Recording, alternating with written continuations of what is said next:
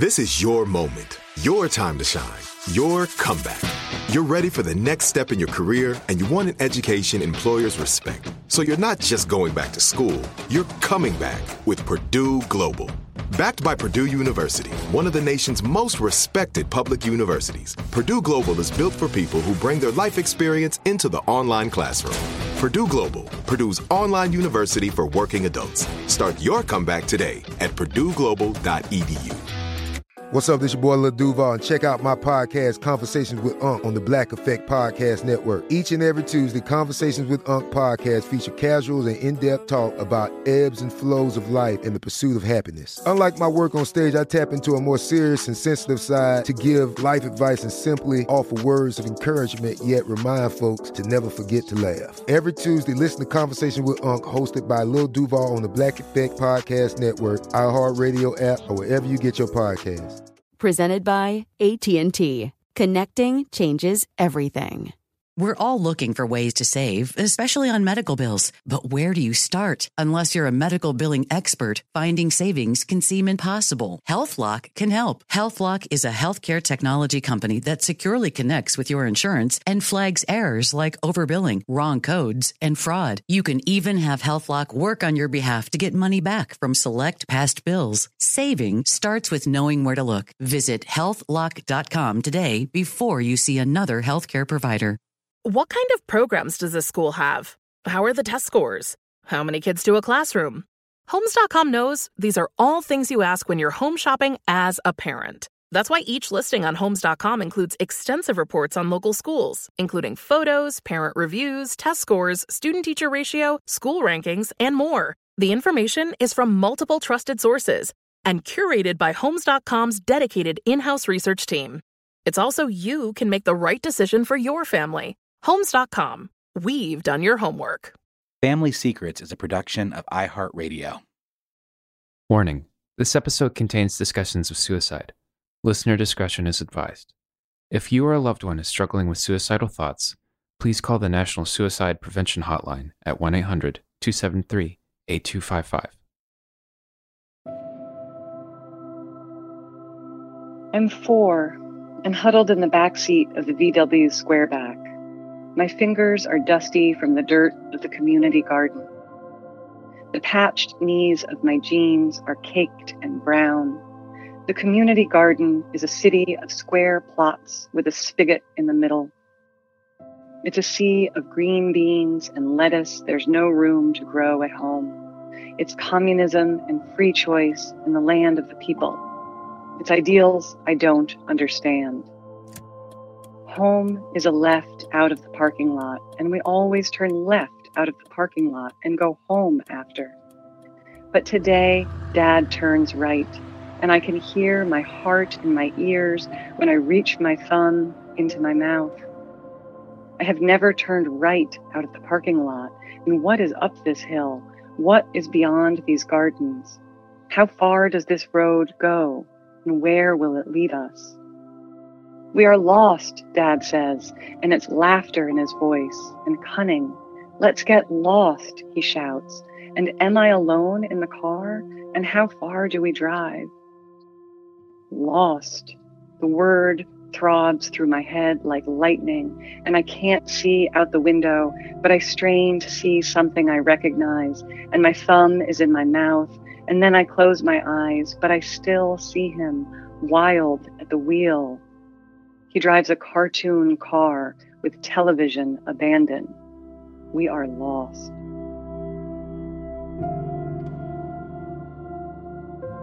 That's Julia Mackenzie Munemo, reading from her new memoir, The Bookkeeper. Julia grew up beneath the shadow cast by her father's mental illness and suicide. You might think that this would be her family secret, but the secrets surrounding Julia's father involve dusty paperbacks written under a variety of pen names, hidden in a box that Julia couldn't bring herself to open or face for the longest time.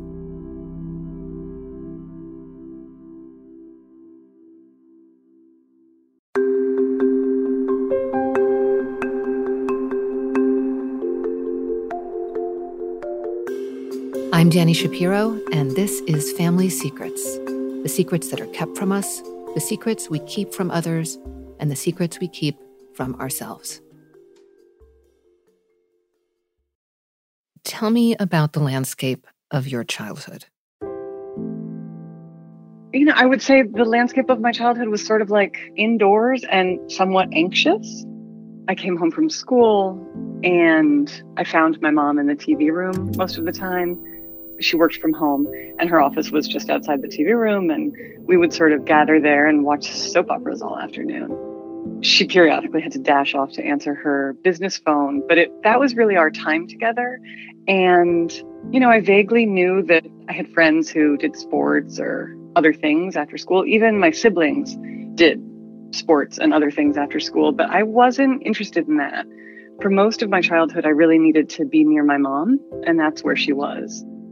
What soap operas did you watch? What was your um, The Guiding Light was the big one. Mm-hmm. That's what that's what came on right at three o'clock, which was around the time I got home. Um, but on like half days or vacation, that you know, there whatever the ones were on channel three. That's what it was in Northampton. So we were the guiding light side of things, not the general hospital side of things. It was kind of a war. Yeah, I was I was more of a general hospital kid myself, so. Almost everybody was, yeah. So the other place I spent a lot of time as a child was at um, my mother was an Aikido instructor and she ran a dojo a couple miles away from home. And so I spent a lot of time there with her on weeknights and Saturday mornings and, you know, sort of watching her throw people around. And it, it was not anything that was interesting to me. I wasn't interested in Aikido. I wasn't there to study. I was there just to make sure that she was safe. I think I spent a lot of my childhood kind of paying attention to my mom and making sure that she was alive.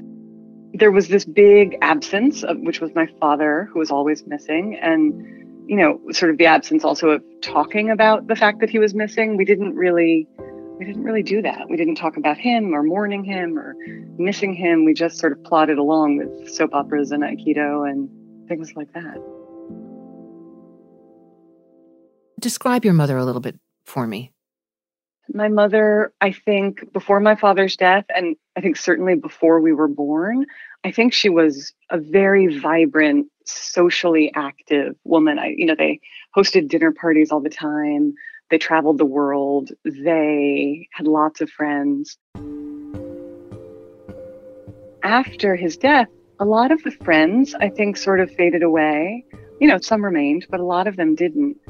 And so, you know, it was sort of a lonely time. And I think my mother sort of wore the suit of that almost as an armor. You know, she would never have said that she was lonely, and she wouldn't call herself lonely now. She, you know, lives alone and says she's happy to do that.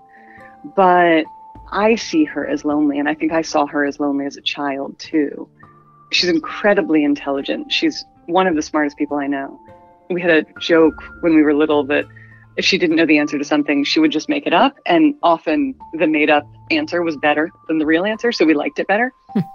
I always trusted her implicitly to sort of see us through whatever needed seeing through.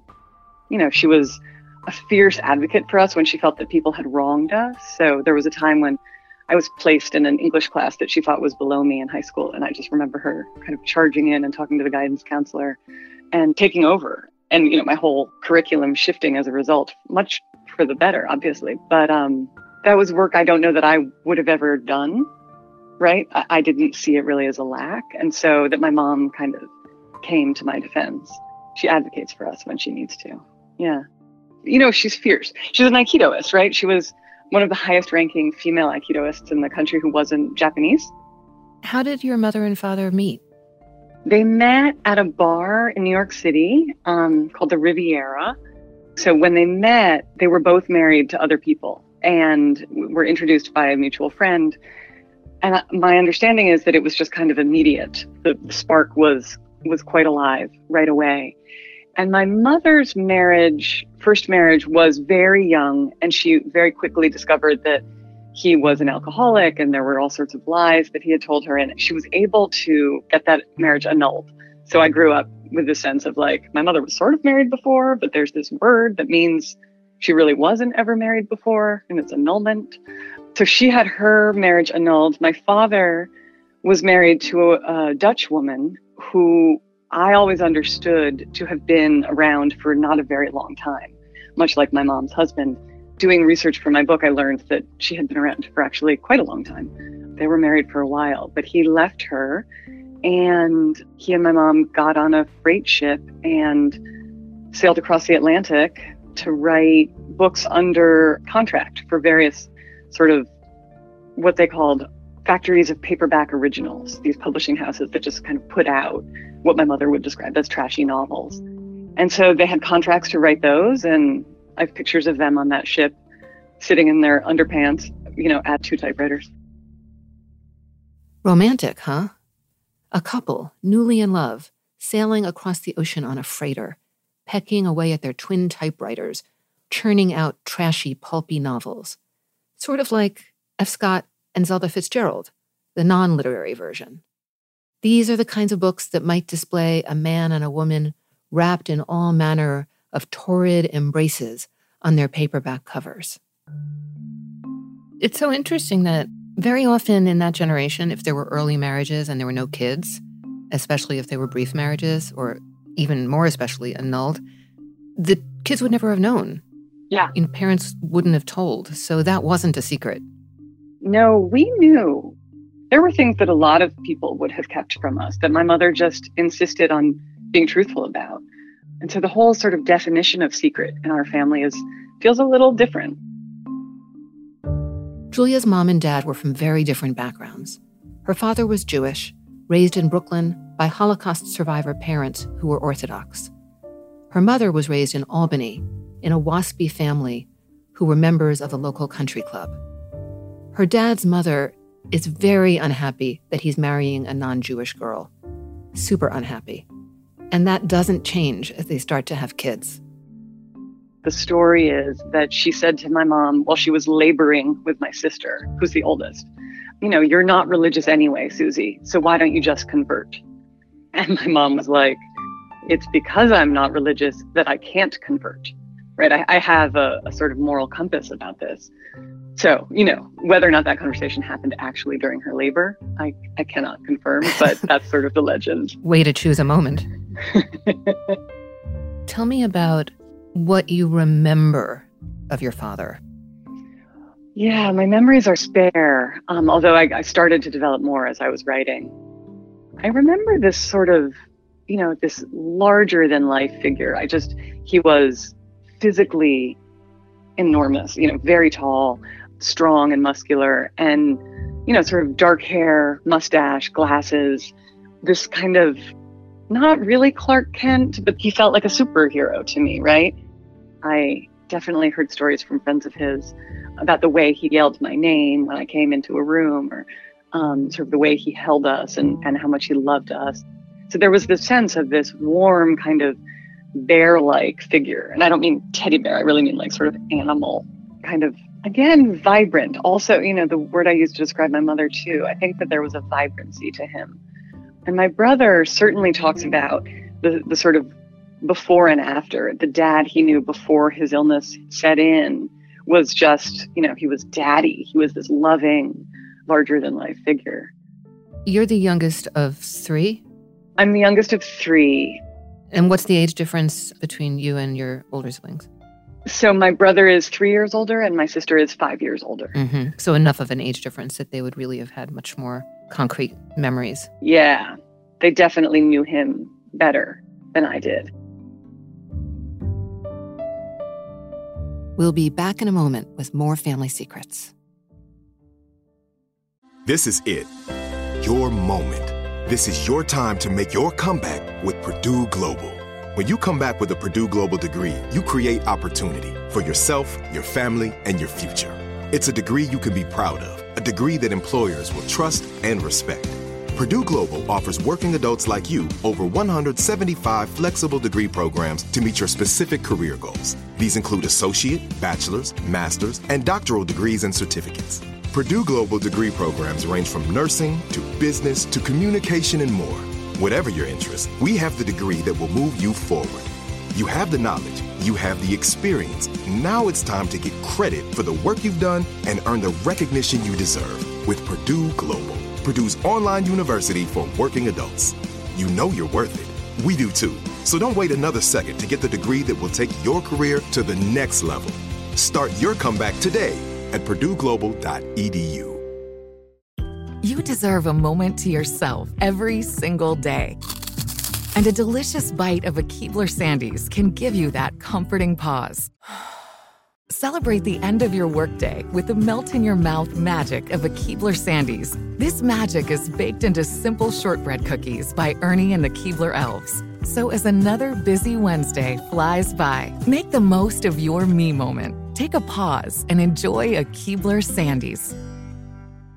Tired of endless diets and weight loss struggles? It's time to say goodbye to frustration and hello to results. Introducing Smart Metabolic Burn from Brain MD, your breakthrough solution to fight stubborn body fat. Imagine burning fat, balancing glucose levels, and regulating metabolism in just 12 weeks. This unique two in one product combines the power of two clinically studied ingredients in one revolutionary formula berberine, which targets abdominal fat, and OEA, which curbs your appetite. With just two capsules a day, Smart Metabolic Burn by Brain MD can kickstart your metabolism, fight stubborn body fat, especially that pesky abdominal fat, and support your weight management journey. And right now, save over 30% on Smart Metabolic Burn at GetSmartBurn.com. The lowest price anywhere. That's GetSmartBurn.com. Don't delay. Transform your life with Smart Metabolic Burn from Brain MD. These statements have not been evaluated by the Food and Drug Administration. Our products are not intended to diagnose, treat, cure, or prevent any disease.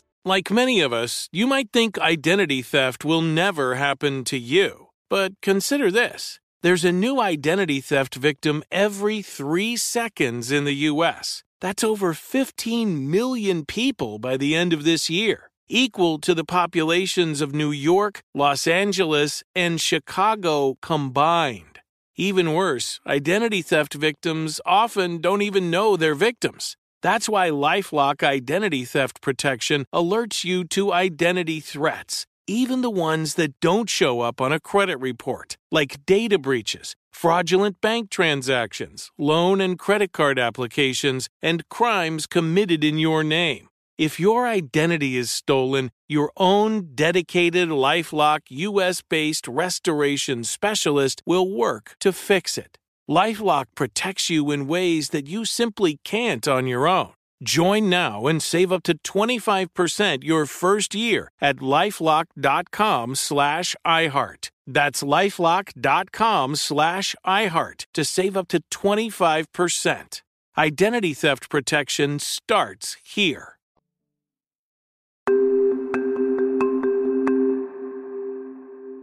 Julia's father is frequently absent.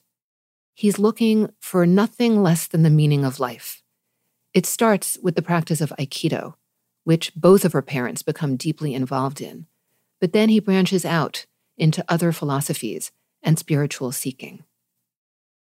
I don't know that he always knew what he was seeking, but I think a sense of sort of answers. He had a he had a kind of quest to understand the cosmos in a way. I think he wanted there to be something better and something bigger, and he wanted to be a part of it. He went on sort of any excursion that would take him into the path of someone he thought was sort of enlightened, right? So he went to see the Dalai Lama speak. He would go on a retreat and meditate for days on end. So when I was, I think, two and a half, he left for one such retreat and it was at 10 days. And it was the kind of retreat where I, I believe that it was meditation primarily, and there's a teacher who you follow. And he was very eager to impress the teacher, and he was very eager to return enlightened. He felt that he was sort of ready to receive enlightenment, whatever that might mean. And so his plan, which I believe he executed, was to go there and, in addition to meditating all the time, also not sleep and I believe eat as little as possible. So he was really sort of taking this 10 day retreat to an extreme and it didn't go well. So he had a, an altercation with the teacher who pointed out to him that the quest for enlightenment was not one you could speed up or compete to win. It was really a journey, and he didn't like that at all. Julia's father sort of falls apart on this retreat. He steals a sacred bowl and then he escapes and drives back home. While he was driving home, my mother got a phone call that, that it hadn't gone well and that he didn't look right when he left.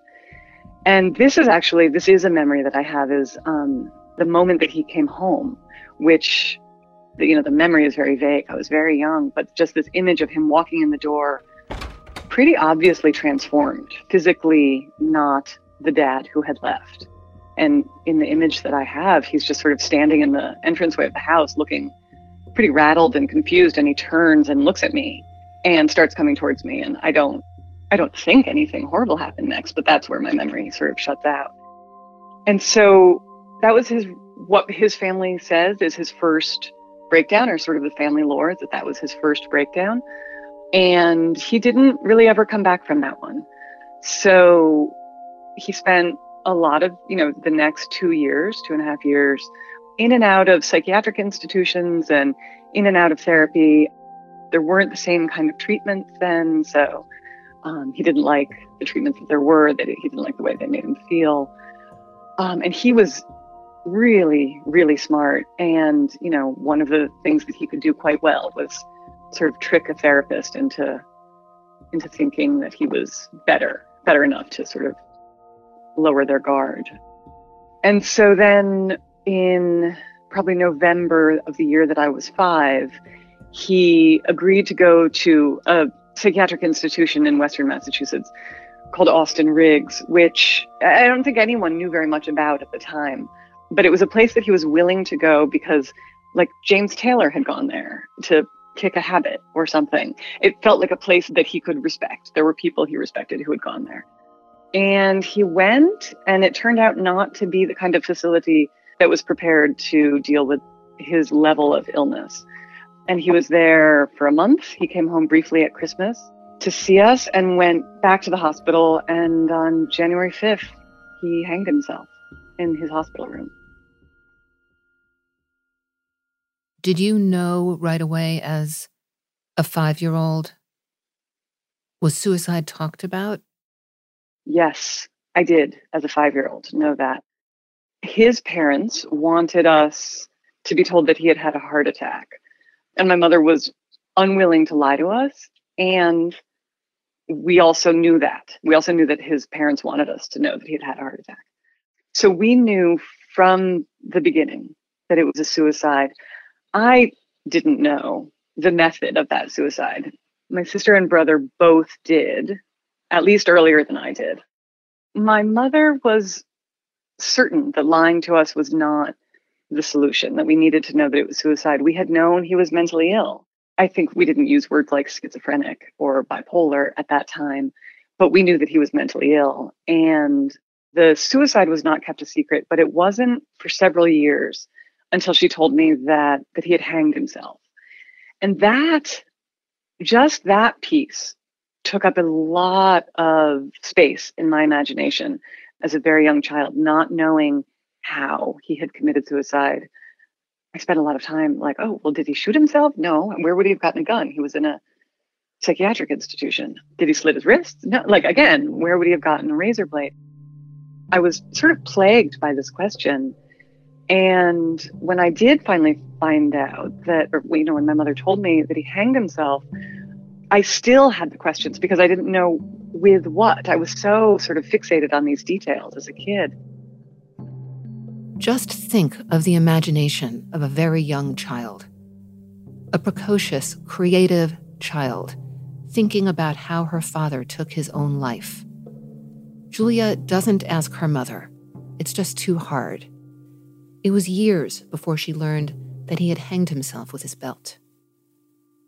Julia survives the tragic loss of her father, grows up, excels intellectually and academically, and heads off to Bard College. At what point do you meet the man who will become your husband? Hmm. Very early in my last semester of college. So Ngoni comes from Zimbabwe, and I was a student at Bard, and they had a, an exchange program with schools in South Africa and Zimbabwe as part of a program in international education. And he arrived at Bard in, you know, early February in the middle of a snowstorm in clothes you might expect someone to arrive from Africa in, right? Like light pants that didn't go all the way down to his ankles and, um, you know, a sweater that he had probably bought at the airport. He looked so out of place and so handsome. And I noticed him the minute he stepped into the cafeteria. I'll never forget that moment. Yeah. What had been your, you know, sort of dating life before that? I'd had a relatively serious boyfriend earlier in college who I had felt great seriousness for, right? I think that I was from a pretty young age kind of seeking a partner and like a, a family. I wanted that sense of security and that sense of sort of constancy that I didn't have as a child. And so I had sort of attached myself to this white Jewish man in college. And that didn't last terribly long or end with any grace. My best friend in college said to me at one point when I was trying to figure out how I was going to go forward and date someone, she said, You know, what was it? It was so great. You're not the kind of girl that a man wants to date. You're the kind of girl that a man wants to marry. And like college boys don't want to get married. And what do you think she meant by that? Was it is kind of a seriousness about the way that you were taking your life that, you know, a lot of college students aren't kind of there yet? Yes. I had taken time off between high school and college before it was called a gap year and a cool thing to do. Um, I had taken time off because I wasn't ready. So I was a little bit older than the other people. But yes, I was serious. I was interested in kind of figuring out the great mysteries of my family, of my dad, of what that meant, what his history meant about who I was. I had this real deep sense that I needed to connect myself to someone so that I would never be alone again. Right. Of course, I'm now much older and understand that that's impossible. But at the time, I just thought, well, isn't that what you do? Right. You find love and you get committed and and that person is your rock. And I think I was really looking for a rock. Mm-hmm. And lo and behold, in walked Ngoni from Zimbabwe. And he too was very serious and was very interested in these larger questions. He too came from a family with lots of complexity and also with mental illness. And we just had a lot of uh, questions in common. And we were both willing to sort of be that rock for each other from very early on. I love that phrase, questions in common. What a great way to go through life with a partner with shared questions. And this is just what happens. Julia and Ngoni become bonded and serious from the start. They're together for two semesters, and then Ngoni returns to Zimbabwe. This is by now 1990, and Zimbabwe is beginning to fall apart politically. The university where he hopes to do his graduate work, to eventually become a professor, is shut down. Julia fears for Ngoni's physical safety but there is a way he can come back on a fiance visa. As Julia and Ngoni plan their wedding, there's one person she fears isn't going to be happy about it. Remember her father's mother? The Holocaust survivor who hadn't approved of Julia's parents' marriage? Julia's grandmother had met Ngoni once and had been rude to him. Tell me a bit about that encounter with your grandmother when you went to see her and tell her? My grandmother was a, you know, she obviously had had more heartbreak in her life than really anyone should have had to survive. But as a result, she was pretty broken by this time. We had relatively regular contact up to the time that I started dating Ngoni, but she really did not approve. And so communication had already been tense for some time, but I think she felt that she had sort of dodged a bullet when he moved back to Zimbabwe. So when I came to her to tell her that we were getting married, she, I don't think, was ready for that news. She had this very physical you know, she didn't move her body, but her face just, I had never seen someone's face just go white. And it was clear to me immediately that this was it. This was the sort of breaking point for us. And at first, she cried. There were a lot of tears. She then sort of exploded in anger. And at this point, so we're at her condo in a you know development for older people in Connecticut, and we're moving between her living room and her kitchen, and she's sort of having this breakdown. I think of you know something. She stands at her counter in her kitchen, and she sort of punches her fists onto the counter, and she just says to me, "Where will the children be?" And that's when I realized that it wasn't really about me being white and Ngoni being black. Her anxiety was about what would come of the children of such a union. And at the time, it was so naive, but at the time, I was like, I have the answer to this. This is so easy, right? Because she also thought that my mother and father were such a union that would create children who didn't have a place. And so I I said, Oh, but grandma, look at me. I'm fine. No one wonders what I am. I'm half Jewish, I'm half Christian. It's not an issue by the time our children are born. It won't be an issue. Like I was, I was just so naive and, you know, in love and wanted love to answer all problems. But, you know, she knew much more than I did about racism and hatred and, and what hatred could do to a people, right? She had lost a lot of people in the Holocaust and you know, it had, of course, soured her. What I grapple with is this question of why it soured her in this particular way, why she became what I see as, as really racist. So she asked me that question where will the children be? Ferociously. I answered it. She wasn't satisfied with my answer. And then she sort of turned around and picked up this thing that I had never, I, you know, I'd spent some time in this condo of hers. I had never seen it before, this strange glass basket like thing. Was her grandmother genuinely concerned about the future of Julia and Ngoni's children? Or was she just using them as cover for her own bigotry? Regardless, it seemed impossible that she could get out of her own way and realize that she was perpetrating the very thing that had been done to her.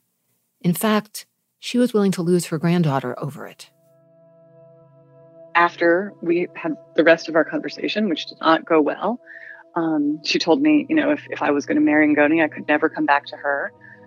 I was sort of standing in the doorway with the door open, ready to leave. And I turned around to sort of say, like, are you sure? Do you really want me to leave this way? Because I'm choosing Ngoni, right? If there's a choice, it's obvious to me. And she thrust this glass basket thing into my hands and closed the door. And it was such a strange moment for me. It was really surreal. You know, I sort of walked back to my beat up Toyota Corolla and put this basket on the seat next to me and drove away. It was not the last time I saw her, but it was the last time I saw her for a very long time. Do you think it was a wedding present? I mean, oh, God. I'm, I'm asking because, you know, the way you're describing it, it's like wedding presents are often these strange glass things, right? Like just so funny. It's like something maybe just happened in her psyche that was like, I'm not going to see you again, but you're getting married and here's my gift. That's so funny. I had never thought of that. Maybe. Yeah, maybe. It felt like this heavy sort of talisman of her hatred, right? It was not it's not something I, I held on to. We'll be right back.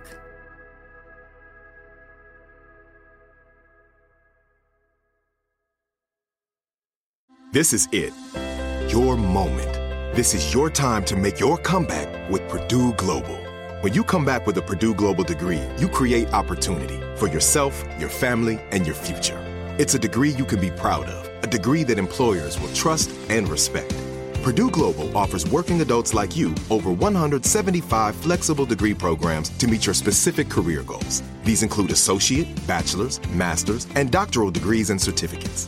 Purdue Global degree programs range from nursing to business to communication and more.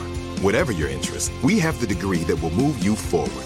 You have the knowledge, you have the experience. Now it's time to get credit for the work you've done and earn the recognition you deserve with Purdue Global. Purdue's online university for working adults.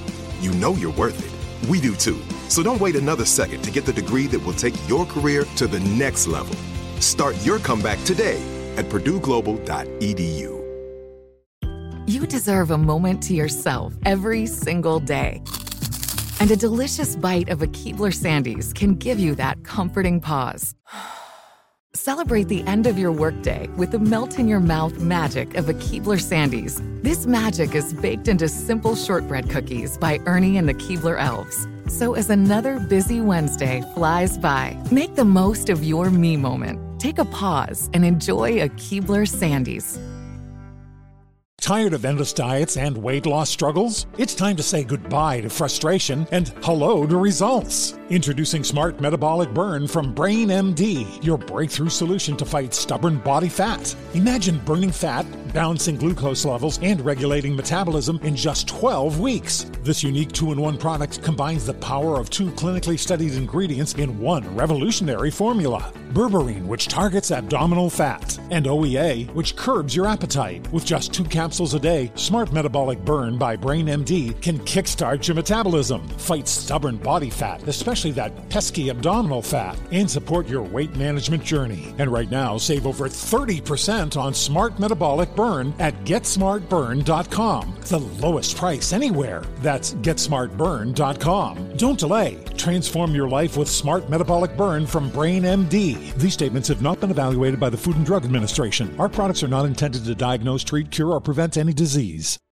Are you feeling overwhelmed by anxiety, struggling to find restful sleep, or plagued by a restless inability to focus? It's time to break free from the chains of mental health challenges and discover a path to healthy living. Welcome to Amen University, founded by renowned psychiatrist and brain health expert Dr. Daniel Amen. Dr. Amen, alongside a team of esteemed doctors and experts in their fields, understands the struggles you're facing and are here to offer solutions. From debilitating anxiety to sleepless nights filled with worry, our courses are meticulously crafted to target these specific challenges head on. Join us on a journey of transformation led by Dr. Amen and a roster of top tier professionals. Say goodbye to the constant battle with your mind and embrace a future filled with hope and possibility. Visit our website today to explore our courses and start your journey towards a brighter tomorrow. Use code BRAIN10 and get 10% off. That's code BRAIN10 and get 10% off your first purchase. Amen University, because your mental health matters.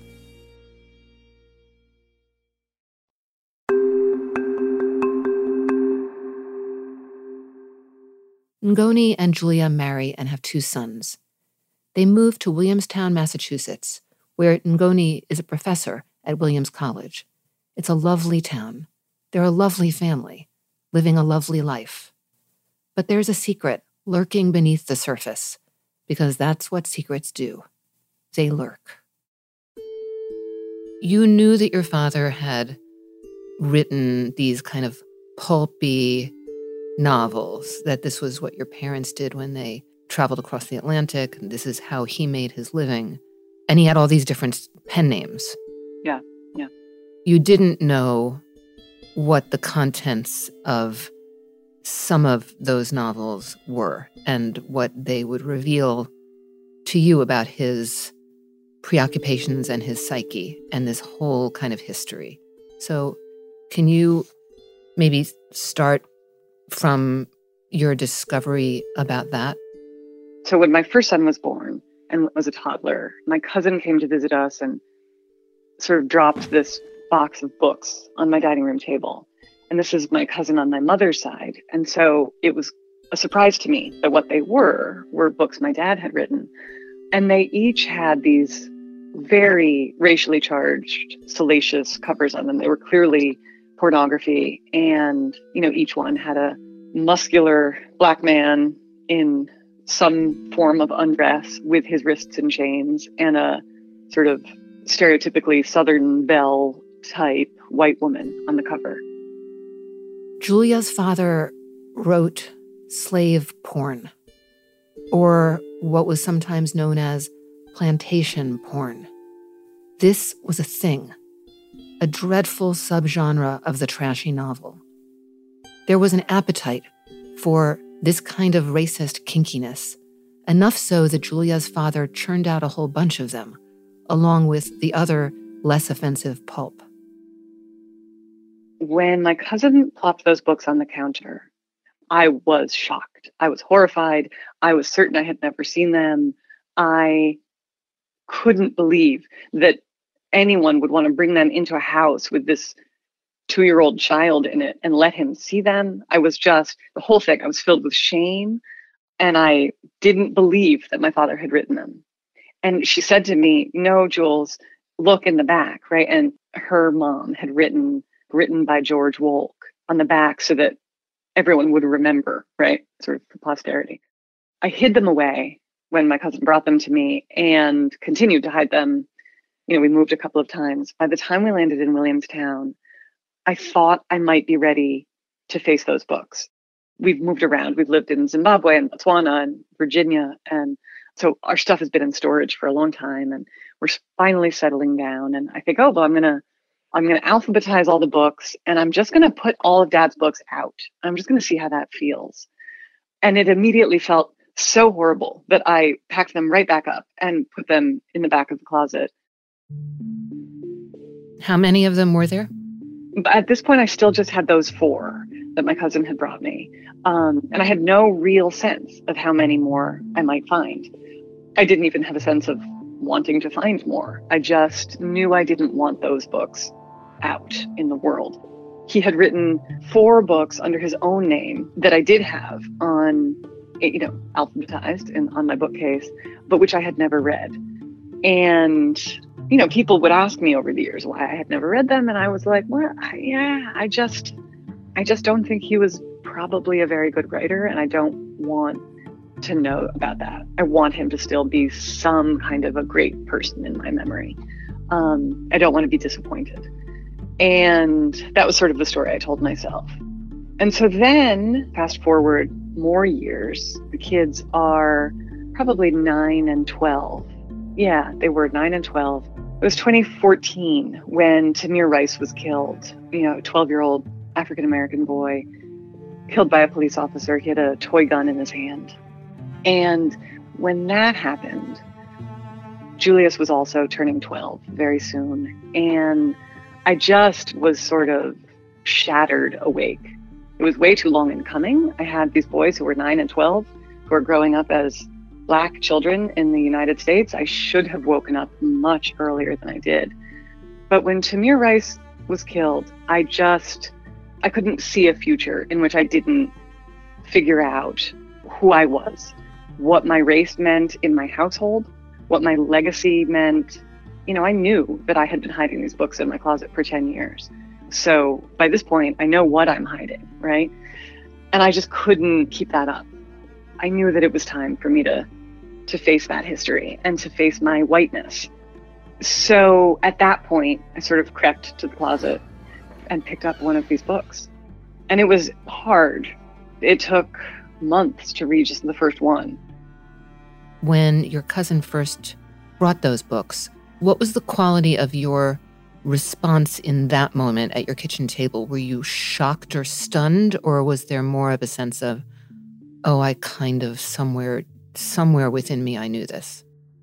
And this this is where I have loved listening to your podcast so much because you talk about the unthought known. Is that what it's called?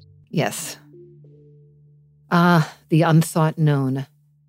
When it comes to family secrets, this psychoanalytic phrase comes up again and again. What we know, deep down, absolutely know, but cannot allow ourselves to think because it's just too dangerous. Julia is certain that she's never seen these books before. But when she mentions them, finally, to Ngoni and shows him a particularly disturbing cover, he's strangely nonchalant. And he said, Oh, yeah, that one. And I was like, What do you mean, that one? And I was completely confused. When would he have seen this? Did my mother show these to him and I just don't know? And I, I, I this time did ask this question. And he said, You showed these to me when we were dating. They were in the the bottom shelf of a glass fronted bookcase in your mom's bedroom. And you showed them to me. And I believe him entirely. I mean, in part because he remembers it. He wouldn't have made that up. But also, I have no memory of that. I can't even like construct a memory of that now that he's told me all the details. You know, at what point did my shame kind of wash over me and shut that down? You know, was it that I showed him one and saw the look on his face and was so ashamed that I just pretended it never happened? Maybe. I think that's possible. Or was it later? Was it after the kids were born? I was just couldn't imagine that my father had made his living doing this thing that felt like it went so against who my family was. I don't know. I don't know. But in that moment at my kitchen counter, I was shocked and believed I had never seen those books before. Um, but that isn't true. It's so extraordinary the way we can know and yet not be able to bear the thought. And so the thought can really just vanish. And so then when you do come back around and you are actually interrogating these books for the first time. And you know as you said it was very difficult to took a long time to read. What was that feeling like? What was the if you can bring back the feeling of beginning to read this material that's so horrifying? Yeah. So at this time in my life i was back in school. I was getting an mfa and I was working with a writer who was so supportive of this journey. And really encouraging me to do it. And I said, I can't, you know, I can't read these books. I, I took a picture of it to show him like some of the covers. And I was like, how could you expect me? You know, because it was a little residency MFA. So we were we were very rarely in person. And I took a picture and I sent it to him. And I said, You can't expect me to read these books. You know, this isn't even what I'm working on right now. This isn't even my project. And he said, I want you to read one book and I want you to trace physical description. Just write a write a paper about how your father described black people and how he described white people. I was like, okay, that's dumb, right? Like I was so dismissive of this idea. In giving me an assignment, it gave me a path in. And now I felt like, well, I have to do this, right? My professor told me that I have to do this, and so I will. So I read the first one over the course of, I don't know, a month probably. You know, these are not long books, they don't take very long to read. Um, but I, I had to read them in very small doses because they were really upsetting, right? I mean, you know, some people have, when they hear the beginning part of the story, oh, my father wrote pornography. They're, you know, I've had friends before they know the whole story, laugh and say, Well, what's it like to read something that your dad wrote and have it turn you on? And I was like, No, no, wait, no, that's not, that's not the problem.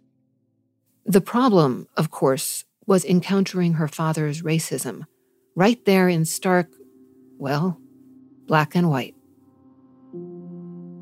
What has it been like for you to trace and discover things, very uncomfortable things, about your father's psychology by becoming, in a way, sort of a literary sleuth and, you know, trying to piece him together, this man that, you know, that you lost when you were five and that you make this really difficult discovery about.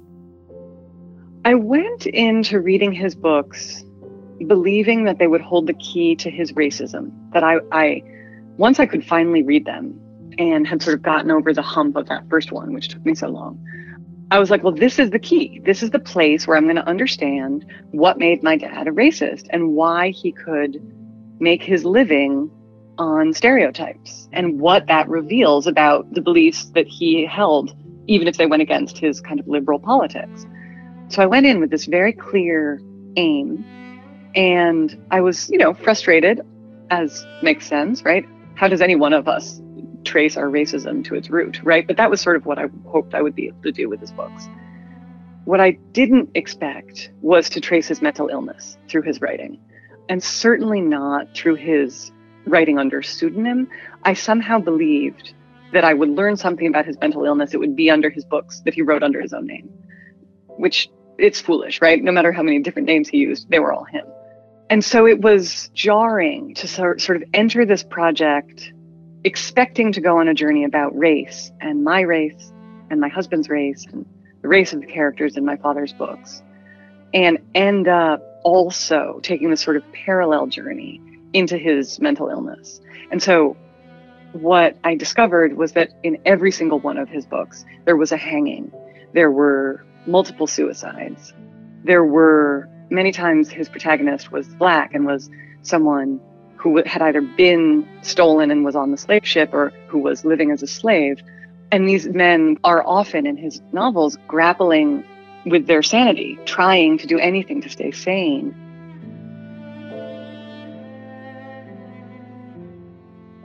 Julia's deep reading into her father's books and her delving into his history leads her into a greater awareness not only of his racism, but also drives home the legacy of his mental illness.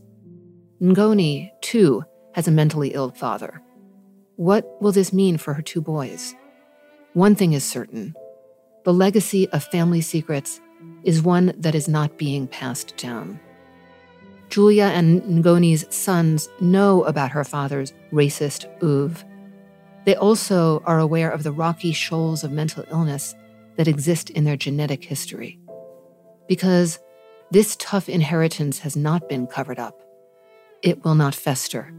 There's no cause for secrets because the shame is not theirs to carry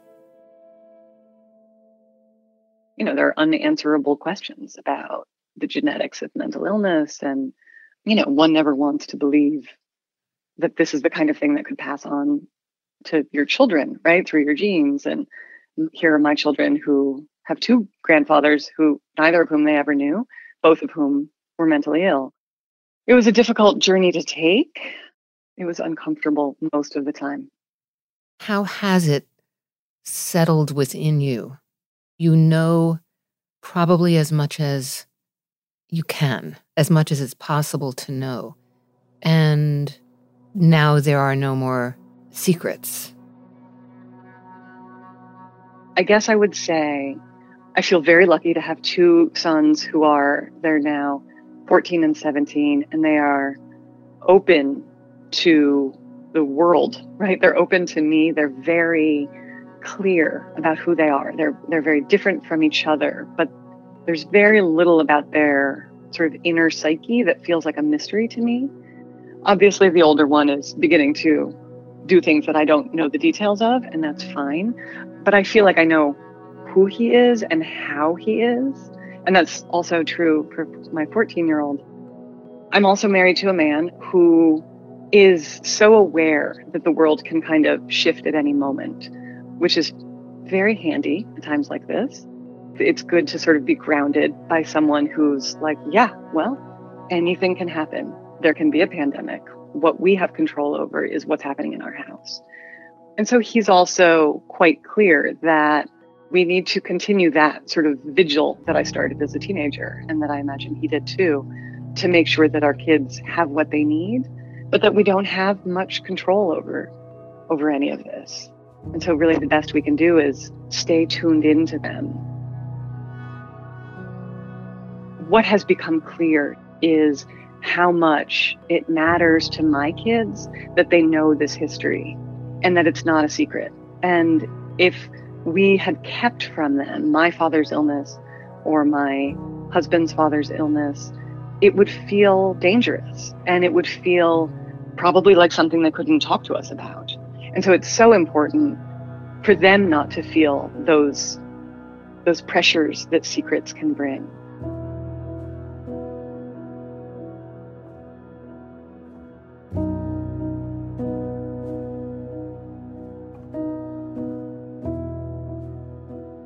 Family Secrets is an iHeartMedia production. Dylan Fagan is the supervising producer, and Beth Ann Macaluso is the executive producer. We'd also like to give a special thanks to Tyler Klang and Tristan McNeil. If you have a family secret you'd like to share, leave us a voicemail, and your story could appear on an upcoming episode. Our number is 1 888 Secret Zero. That's secret and then the number zero. You can also find us on Instagram at Danny Writer, and Facebook at facebook.com slash family secrets pod and Twitter at famsecretspod.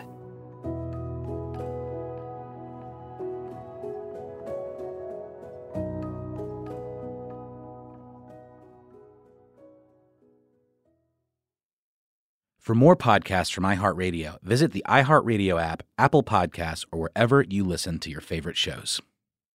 Tired of endless diets and weight loss struggles? It's time to say goodbye to frustration and hello to results. Introducing Smart Metabolic Burn from Brain MD, your breakthrough solution to fight stubborn body fat. Imagine burning fat, balancing glucose levels, and regulating metabolism in just 12 weeks. This unique two in one product combines the power of two clinically studied ingredients in one revolutionary formula berberine, which targets abdominal fat, and OEA, which curbs your appetite. With just two capsules a day, Smart Metabolic Burn by Brain MD can kickstart your metabolism, fight stubborn body fat, especially that pesky abdominal fat, and support your weight management journey. And right now, save over 30% on Smart Metabolic Burn at GetSmartBurn.com. The lowest price anywhere. That's GetSmartBurn.com. Don't delay. Transform your life with Smart Metabolic Burn from Brain MD. These statements have not been evaluated by the Food and Drug Administration. Our products are not intended to diagnose, treat, cure, or prevent